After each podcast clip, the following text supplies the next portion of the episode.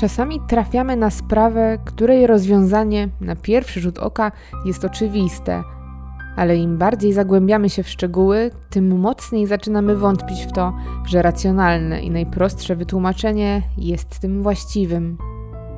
Sprawy tego typu są oczywiście łakomym kąskiem dla fanów teorii spiskowych czy osób wierzących w nadprzyrodzone siły. W dzisiejszym odcinku przyjrzymy się jednej z takich spraw. Przeniesiemy się do Anglii lat 70., by wspólnie rozwiązać sprawę tajemniczego zniknięcia pilota Royal Air Force Petera Gibbsa.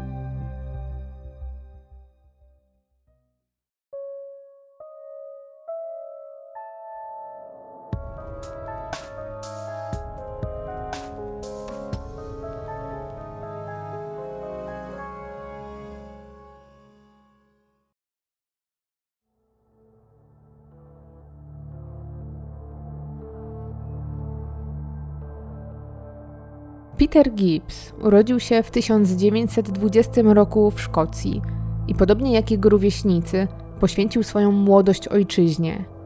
Gdy wybuchła wojna, miał zaledwie 19 lat. Chcąc bronić kraju i jednocześnie realizować marzenie z dzieciństwa, został kadetem w prestiżowej szkole lotnictwa Royal Air Force College Cranwell. Przez rówieśników opisywany był jako niepozorna postać – która jednak nieraz potrafiła zaskoczyć swoim temperamentem i zacięciem. Już w szkole lotniczej pokazywał, że jest indywidualistą i że nie boi się powiedzieć, co mu ślina przyniesie na język, przez co wielokrotnie pakował się w kłopoty i zatargi z przełożonymi. Po ukończeniu Wojskowej Akademii Lotniczej w 1945 roku otrzymał tytuł oficerski i został przypisany do 41. Eskadry Lotnictwa Myśliwskiego – która stacjonowała wtedy ekspedycyjnie w Sele w Niemczech. Peter pilotował tam legendarny już samolot Spitfire i zabezpieczał wojska alianckie w czasie ostatecznego marszu na Berlin. Jego służba wojskowa była nienaganna, a sam Peter, mimo wybuchowego temperamentu, był wielokrotnie odznaczany za odwagę i stawiany za przykład dobrego oficera. Mimo życiorysu, którego pozazdrościłby mu niejeden mężczyzna w tamtym czasie, szybko okazało się, że służba wojskowa dla króla i loty najszybszymi i najnowocześniejszymi samolotami na świecie nie były największą pasją Petera. Tą prawdziwą, chociaż dotychczas odrobinę zaniedbaną miłością młodego oficera była muzyka klasyczna, do której wracał w każdej wolnej chwili. Nieraz spotkać można go było przy gramofonie, gdzie słuchał ulubionych utworów przez wiele godzin. Aby kultywować swoją miłość do komponowania i grania muzyki, Peter postawił wszystko na jedną kartę. Odszedł ze służby w wieku zaledwie 26 lat i od tego momentu zaczął budować od nowa swoją karierę, tym razem muzyczną.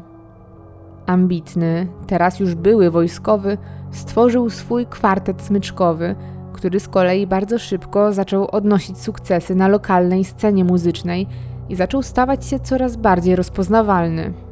Renoma i niewątpliwy talent pozwoliły Peterowi pójść o krok dalej i z niewielkiego zespołu dostać się do londyńskiej filharmonii, a kilka lat później, w wieku zaledwie 33 lat, do londyńskiej orkiestry symfonicznej, cieszącej się ogromną renomą na całym świecie.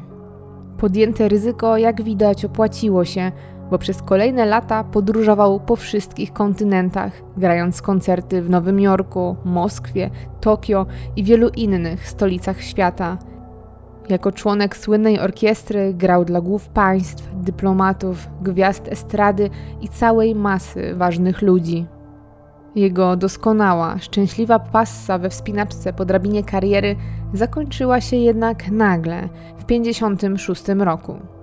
Peter w czasie grania koncertu w Stanach Zjednoczonych dla londyńskiej orkiestry symfonicznej poczuł się urażony zachowaniem austriackiego dyrygenta, który po zakończeniu orkiestry zszedł ze sceny bez czekania na oklaski i bez zagrania utworu na bis. Temperament młodego muzyka wziął nad nim górę i następnego dnia, w czasie próby przed kolejnym koncertem, skonfrontował się z dyrygentem na oczach całej orkiestry. Krzyczał: Nie po to zmarnowałem cztery lata życia, walcząc z gnidami takimi jak ty, byś teraz obrażał nas na oczach naszych sojuszników. Austriacki dyrygent zignorował jednak obelgi Petera i prowadził próbę, jak gdyby nic się nie stało, ale wcale tak nie było. Tego samego wieczora dyrygent von Karajan na krótką chwilę przed koncertem złożył swoją oficjalną rezygnację, motywując ją szykanami ze strony członków zespołu, tym samym rujnując występ dla wszystkich. W tym miejscu warto dodać, że Herbert von Karajan w czasie wojny był członkiem NSDAP, do którego zapisał się jeszcze na długo przed dojściem Hitlera do władzy a w czasie II wojny światowej, z racji swoich koneksji, stał się dyrektorem pierwszej sceny III Rzeszy, największego i najstarszego teatru operowego w Niemczech. Dyrygent swoją przemyślaną zemstą na zimno osiągnął cel. Tego samego wieczora, w którym złożył rezygnację, Peter Gibbs został wydalony z orkiestry, otrzymując wilczy bilet, który sprawił, że jego kariera już nigdy nie wróciła na światowy poziom – Tymczasem austriacki dyrygent, mimo swojej przeszłości, dalej bez przeszkód rozwijał swoją karierę. Pomimo tej gigantycznej klęski, Peter wciąż pozostawał człowiekiem sukcesu. W 1957 roku osiadł na stałe w Anglii, gdzie zakupił samolot i dołączył do klubu lotniczego w Surrey, aby ponownie kultywować swoją pasję do latania, która wciąż głęboko w nim tkwiła. Wcześniejsze lata pracy i sukcesów, jakie zdobył w czasie służby wojskowej i grania dla orkiestry, zaowocowały zgromadzeniem niemałych pieniędzy, które Peter przeznaczył teraz na utworzenie firmy zajmującej się budową i obrotem nieruchomościami. Szybko okazało się, że Peter jest prawdziwym człowiekiem wielu talentów. Jak wspomina go w swoich pamiętnikach były kierownik szkockiej orkiestry radiowej BBC – której Peter przewodził przez kilka lat już po opuszczeniu londyńskiej orkiestry symfonicznej, Gibbs nie tylko był zapalonym muzykiem i pilotem, ale od pewnego momentu przede wszystkim był biznesmenem, posiadającym doskonałe wyczucie do prowadzenia interesów. Miał do tego smykałkę, przede wszystkim dlatego, że nie bał się ryzyka i od zawsze potrafił postawić wszystko na jedną kartę, a jak wiadomo, często by osiągnąć wiele, wiele trzeba też zaryzykować. O porywczości i spontaniczności Petera krąży wiele anegdot, a jedna z nich doskonale obrazuje temperament mężczyzny. Jeden z byłych partnerów biznesowych Petera opowiadał, jak któregoś dnia obaj mężczyźni lecieli awionetką z Glasgow w okolice Loch Lomond.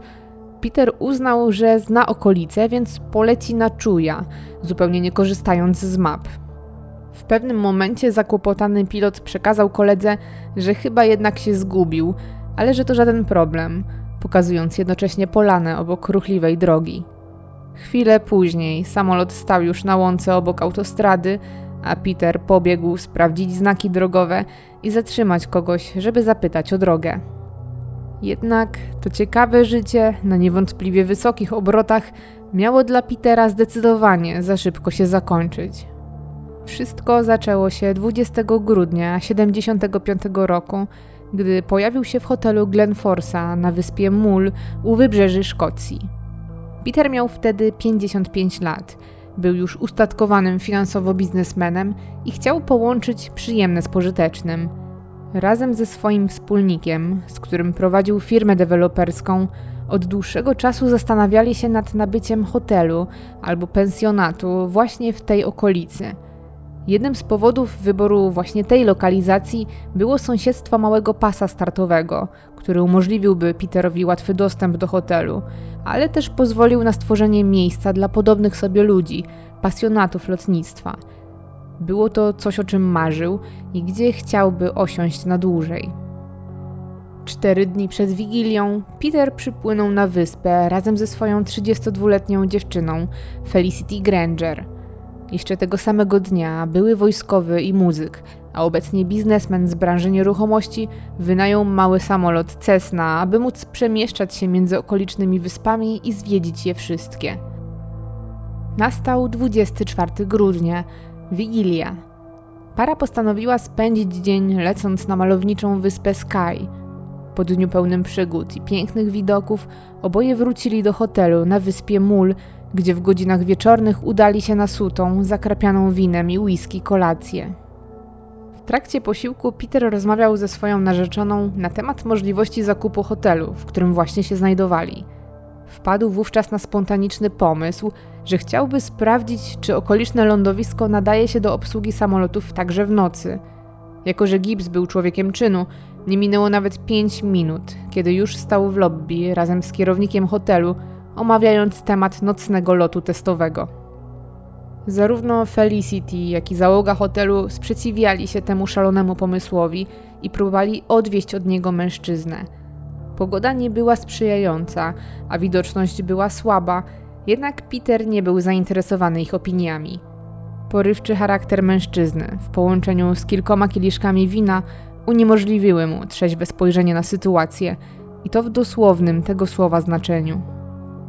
Wybiła godzina 21.30. Była ciemna, zimna, grudniowa noc. Felicity, mając niewiele do powiedzenia, pomogła Peterowi w zamontowaniu dwóch dużych latarek na końcu pasa startowego, które miały pomóc mu w orientacji przy lądowaniu. Dała buziaka na do widzenia i sekundy później przyglądała się, jak sylwetka samolotu nagle znika w ciemności. Stało się tak, bo pilot z jakiegoś powodu, prawdopodobnie przez pomyłkę, wyłączył zapalone wcześniej światła pozycyjne. Jeszcze przed wylotem Gibbs obiecał swojej dziewczynie, że zawróci nad cieśniną i w ciągu 5 do maksymalnie 10 minut wyląduje ponownie na lądowisku pod hotelem. Jednak, gdy minęło 30 minut, a jego wciąż nie było, spanikowana Felicity wsiadła do samochodu i pognała na koniec pasa startowego, obawiając się, że samolot Petera zamiast wystartować wpadł do wody. Kobieta próbowała oświetlić brzeg cieśniny światłami samochodu, ale niewiele to dawało. Porzuciła więc poszukiwania na własną rękę i pognała do hotelu po pomoc. Jednak gdy przybyły posiłki, nie zmieniło to sytuacji – Petera i jego samolotu nigdzie nie było. Mężczyzna nie wrócił na lądowisko ani tego wieczora, ani kolejnego dnia. Mimo trwających świąt Bożego Narodzenia, w ciągu kolejnych dni setki policjantów, wojskowych i cywilnych ochotników przeszukiwało okolice z lądu, powietrza i wody. Poszukiwania okazały się jednak bezskuteczne, a krótko po rozpoczęciu nowego roku zostały zakończone. Jeszcze w czasie poszukiwań ustalono, że Peter oszukał właściciela hotelu. Błędnie poinformował go, że posiada aktualną licencję pilota. W rzeczywistości została mu ona cofnięta już kilka lat wcześniej z powodu pogarszającego się wzroku. Pilot miał za zadanie udać się do okulisty po okulary i odbyć badania ponownie. Wtedy dostałby licencję bez najmniejszego problemu. Peter jednak nie wziął sobie do serca tych słów Nigdy nie odnowił licencji i nigdy też nie zakupił okularów. Ostatecznie w pierwszych dniach stycznia Peter został uznany za martwego, gdzie jako prawdopodobną przyczynę śmierci wskazano rozbicie samolotu nad wodą i utonięcie. Niedługo później odbył się pogrzeb z pustą trumną. Bliscy i rodzina Petera pożegnali go na zawsze. Wtedy jeszcze nie wiedzieli, że sprawa jego zaginięcia jeszcze się nie skończyła. Donald McKinnon był pasterzem zamieszkującym wyspę Mul. Był również jednym z ochotników szukających Petera tej feralnej nocy. Chłodny, kwietniowy poranek miał być tylko kolejnym nudnym dniem w pracy. Mężczyzna przeprowadzał swoje owce na wzgórza w okolicach hotelu, gdy jego oczom ukazał się niepokojący widok. Na pniu starego, powalonego drzewa leżała jakaś postać – Donald zdziwił się, gdyż wiał silny wiatr, a poranek był łagodnie mówiąc niezbyt ciepły. Kto w taką pogodę urządzałby sobie drzemkę? Ciekawość pasterza zmieniła się w przerażenie, gdy ten zdecydował się podejść bliżej. Okazało się bowiem, że na pniu leżał zaginiony cztery miesiące temu Peter Gibbs i z całą pewnością był martwy. Na miejsce natychmiastowo została wezwana lokalna policja. Zaraportowano, że zaginiony pilot został odnaleziony mniej niż 2 km od hotelu na dosyć stromym wzgórzu.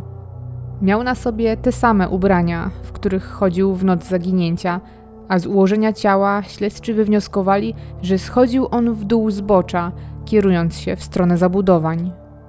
Sekcja zwłok wykonana na pozostałościach Petera wykazała, że nie uległ on żadnemu wypadkowi. Wszystkie kości i stawy były w idealnym stanie. Jedyne obrażenia, jakie udało się zidentyfikować, to powierzchowna rana na prawej nodze. Patolodzy stwierdzili również, że stopień dekompozycji ciała wskazywał na to, że pilot musiał zginąć już w noc zaginięcia albo następnego dnia. Zanotowano jednak, że podejrzanym jest, że ciałem nie zainteresowały się okoliczne zwierzęta, jak to ma zwykle miejsce, gdy zwłoki leżą miesiącami na otwartej przestrzeni. Jako ostateczną przyczynę zgonu wskazano wyziębienie organizmu w mroźną, grudniową noc, a wyniki sekcji zwłok, zamiast odpowiedzieć na pytania, zaczęły tworzyć kolejne. Przede wszystkim, jak to się stało, że ciało Petera zostało odnalezione dopiero po czterech miesiącach i to w miejscu, w którym przez 10 dni od zaginięcia prowadzona była intensywna akcja poszukiwawcza. Dodatkowo ciało leżało na szlaku, którym regularnie przemieszczali się lokalni pasterze i farmerzy. Ktoś z pewnością znalazłby go praktycznie od razu, zwłaszcza że w poszukiwaniach brały udział helikoptery do misji ratunkowych należące do marynarki wojennej, a Peter został odnaleziony w doskonale widocznym miejscu na praktycznie łysym wzgórzu. Podobny motyw pojawił się już w jednym z moich odcinków na temat tajemniczej śmierci Kuby Kazały. Kolejną zagadką jest sam samolot, a właściwie jego brak. Skoro samolot nie został odnaleziony, to dla wszystkich oczywistym było, że zapewne znajduje się w wodzie, a Peter być może wydostał się z niego i udał na ląd. Aby potwierdzić taką, wydaje się logiczną teorię, ubrania pilota zostały przebadane pod kątem występowania słonej wody morskiej i mikroorganizmów, jakie znajdują się w cieśninie. Jednak wyniki, jakie przyszły z laboratorium, były dla wszystkich szokujące. Zdaniem ekspertów, z prawdopodobieństwem graniczącym z pewnością można powiedzieć, że ubrania Petera nigdy nie zostały zanurzone w wodzie morskiej. Skoro więc Peter nie rozbił się w cieśninie, to gdzie i co stało się z awionetką? Założono więc kolejny scenariusz. Skoro ciało Petera leżało samotnie pośród niczego, a po samolocie nie było śladu, to być może mężczyzna po prostu z niego wyskoczył, bo wiedział, że nie będzie w stanie nim wylądować po ciemku. I tutaj jednak pojawia się ślepa uliczka, gdyż minimalna prędkość Cessny to około 40 węzłów, czyli 70 km na godzinę. Nie ma więc możliwości, żeby wyjść z takiej sytuacji bez szwanku, a nawet jeśli udało mu się wyskoczyć, to gdzie podział się samolot? Kolejną teorią, jaką przelotnie badano, był skok ze spadochronem, jednak samolot nie był w takowy wyposażony. Sam Peter, według wiedzy świadków, również takiego nie posiadał. Zresztą, jeżeli skoczyłby ze spadochronu, to ten z pewnością szybko by się odnalazł, a jeśli znalazł się w wodzie, to i w niej musiałby znaleźć się Peter, co zostało przecież wykluczone. Ostatecznie pomysł ten również został skreślony. Przy braku innych pomysłów, policja wzięła pod lupę scenariusz, w którym Peter faktycznie rozbija się w wodzie, mimo posiadania dowodów na to, że było to praktycznie niemożliwe. Miejsce odnalezienia ciała posłużyło za punkt wyjściowy do wyznaczenia prawdopodobnej trasy, jaką miał pokonać Gibbs. Jednak trasa ta okazała się szokująco nieracjonalna. Według niej Peter po rozbiciu samolotu w wodzie wydostał się z tonącego wraku, oczywiście samemu z kraksy wychodząc bez szwanku. Następnie dopłynął kilkaset metrów do brzegu w wodzie mającej zaledwie 2 lub 3 stopnie Celsjusza, po czym wspiął się po wilgotnych i zamarzniętych klifach tylko po to, żeby ominąć asfaltową drogę i wejść na bardzo strome i śliskie wzgórze, gdzie zmarł z wycieńczenia, padając na leżącą tam kłodę starego, złamanego drzewa. Gdyby jednak zdecydował się pójść drogą, znalazłby się pod hotelem w przeciągu 15 minut, omijając ten trudny teren. Dlaczego Peter miałby zachować się tak nieracjonalnie? Lata później autor książki opisującej tajemnicze zniknięcie pilota spróbował nawet przejść hipotetyczną trasę, jaką rzekomo poruszał się przed śmiercią Peter – Jednak po około 40 minutach wspinaczki, zmarznięty i w przemoczonych już ubraniach, poddał się i uznał, że przejście tej trasy było niemożliwe dla zdrowego i przygotowanego człowieka, a co dopiero dla kogoś, kto przed chwilą spadł z impetem do wody i musiał walczyć o życie w tonącym samolocie. Mijały więc miesiące, a następnie lata. Policja nie znalazła żadnych nowych tropów, dowodów ani świadków. Sprawa została więc zamknięta i uznana za niewyjaśnioną, a teorie o tym, co się stało, wciąż żyły w lokalnej społeczności. Jednak po ponad 10 latach, we wrześniu 86 roku, nastąpił wreszcie przełom w sprawie. Grupa nurków z pobliskiego miasta Oban zawiadomiła policję o odkryciu samolotu znajdującego się na dnie ciśniny, jakieś 30 metrów pod wodą i około 200-300 metrów od brzegu, a także niecały kilometr od końca pasa startowego, z którego Peter startował dekadę temu. Według zeznań jednego z nich, samolot miał urwane skrzydła i wybitą przednią szybę, a w środku nikogo nie było. Po zgłoszeniu swojego odkrycia na policji, niestety ponowne poszukiwania wraku nie przyniosły efektu i samolotu nie odnaleziono. Kolejny raz o zatopionym samolocie usłyszymy dopiero 19 lat później, kiedy w 2005 roku załoga brytyjskiego niszczyciela min HMS Pembroke, będąc w czasie manewrów wojskowych, wykryła na dnie cieśniny coś, co przypominało wrak małego samolotu. Niestety, złe warunki pogodowe uniemożliwiły bliższe przyjrzenie się sprawie. Jednak umiejscowienie wraku niemal jeden do jeden pokrywało się z tym, które wiele lat temu wcześniej wskazali nurkowie. Lokalna prasa natychmiast podchwyciła temat, a nagłówki gazet ponownie, jak przed laty, mówiły o odnalezieniu samolotu Petera. Jednak chwilę później nadeszło wielkie rozczarowanie – gdyż ponowne przebadanie dna cieśniny przez marynarkę wojenną wykazało, że wrak, który znajduje się pod wodą, to w istocie Royal Air Force Catalina, samolot patrolowy zatopiony w wodach cieśniny w 1945 roku. Informacja ta zszokowała wszystkich zainteresowanych sprawą. Do tej pory panował konsensus, że wrak niedaleko pasa startowego to z pewnością Cessna Petera, a trudność w jego odnalezieniu zrzucano na zamuloną wodę, dużą głębokość i silne prądy. Jednak teraz z niemal stuprocentową pewnością potwierdzono, że owy samolot to całkowicie inna maszyna. Co w takim razie stało się z Cessną o numerach G, AVTN? Jak to możliwe, że przez niemal pół wieku nie odnaleziono samolotu, który rozbił się w miejscu, w którym często odbywają się ćwiczenia wojskowe, połowy ryb i gdzie regularnie pojawiają się nurkowie? Szansa na to, że kiedykolwiek poznamy prawdę o tym, co stało się z Peterem Gibsem, są już dzisiaj niemal zerowe. Okoliczności jego zaginięcia i znalezienia rozbudzają jednak wyobraźnię ludzi, którzy stworzyli szereg teorii. Zaczynając od paranormalnej części spektrum, wiele osób porównuje omawianą sprawę z zaginięciem Frederika Valenticza z roku 78, który odbywał nocny lot podobną cesną i zniknął w tajemniczych okolicznościach. W ostatnich komunikatach przed ciszą radiową Fryderyk kontaktował się z okoliczną wieżą kontroli lotów, opisując nieznane światła, które pojawiały się i znikały oraz podążały za nim – jego ostatnimi słowami było krzyknięcie w panice: To nie jest samolot. Podobnie jak tamtej sprawie, podobnie i tej, wiele osób przypisuje udział w zaginięciu pilota niezidentyfikowanym obiektom latającym i ich tajemniczym konstruktorom. Rzekomo kosmici mieli dogonić Petera, podobnie jak Fryderyka, a następnie porwać go z lecącego samolotu, który rozbił się kilka kilometrów dalej. Po przeprowadzeniu badań, istoty pozaziemskie miały pozostawić Petera w okolicy, z której go porwały. Inny zestaw teorii sprowadza się do tego, że Peter Gibbs został zamordowany przez nieznanych sprawców.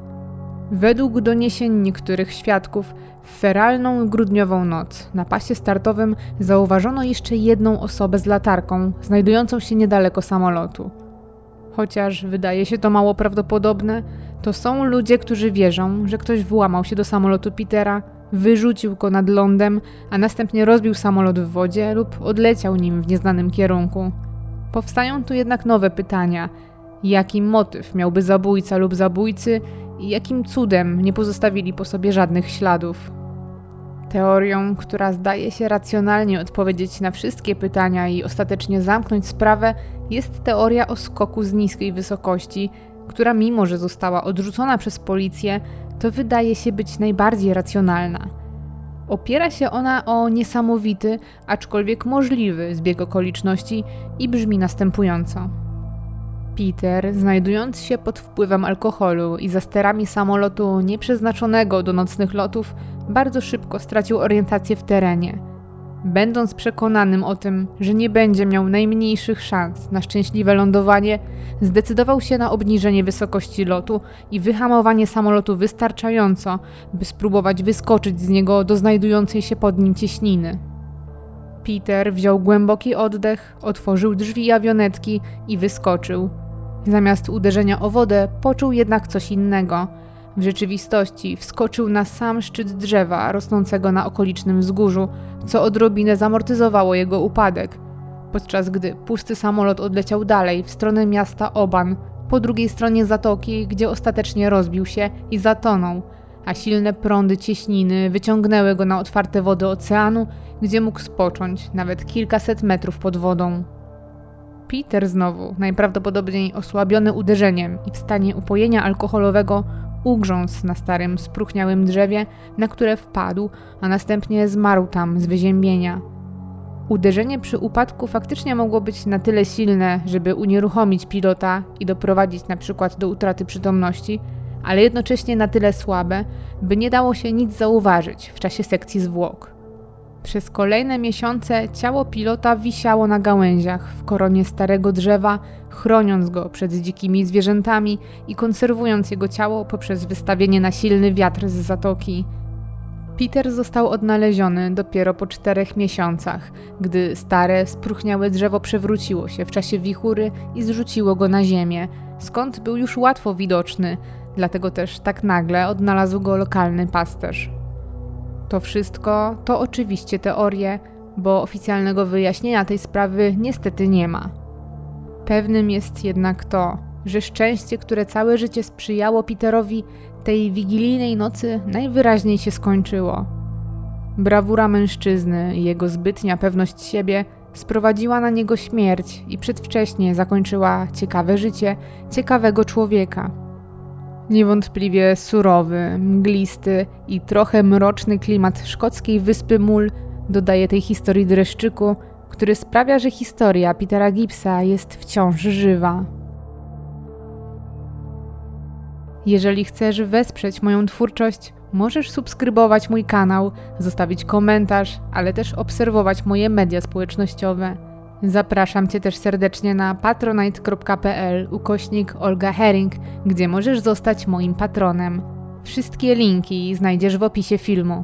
Serdeczne podziękowania dla moich szczególnych patronów, dla Darka, Agnieszki, Adrianny, Maćka, Olgi, Kasi, Piotrka, Ani, Aliny i Łukasza oraz reszty wspierających mnie. Bardzo Wam dziękuję.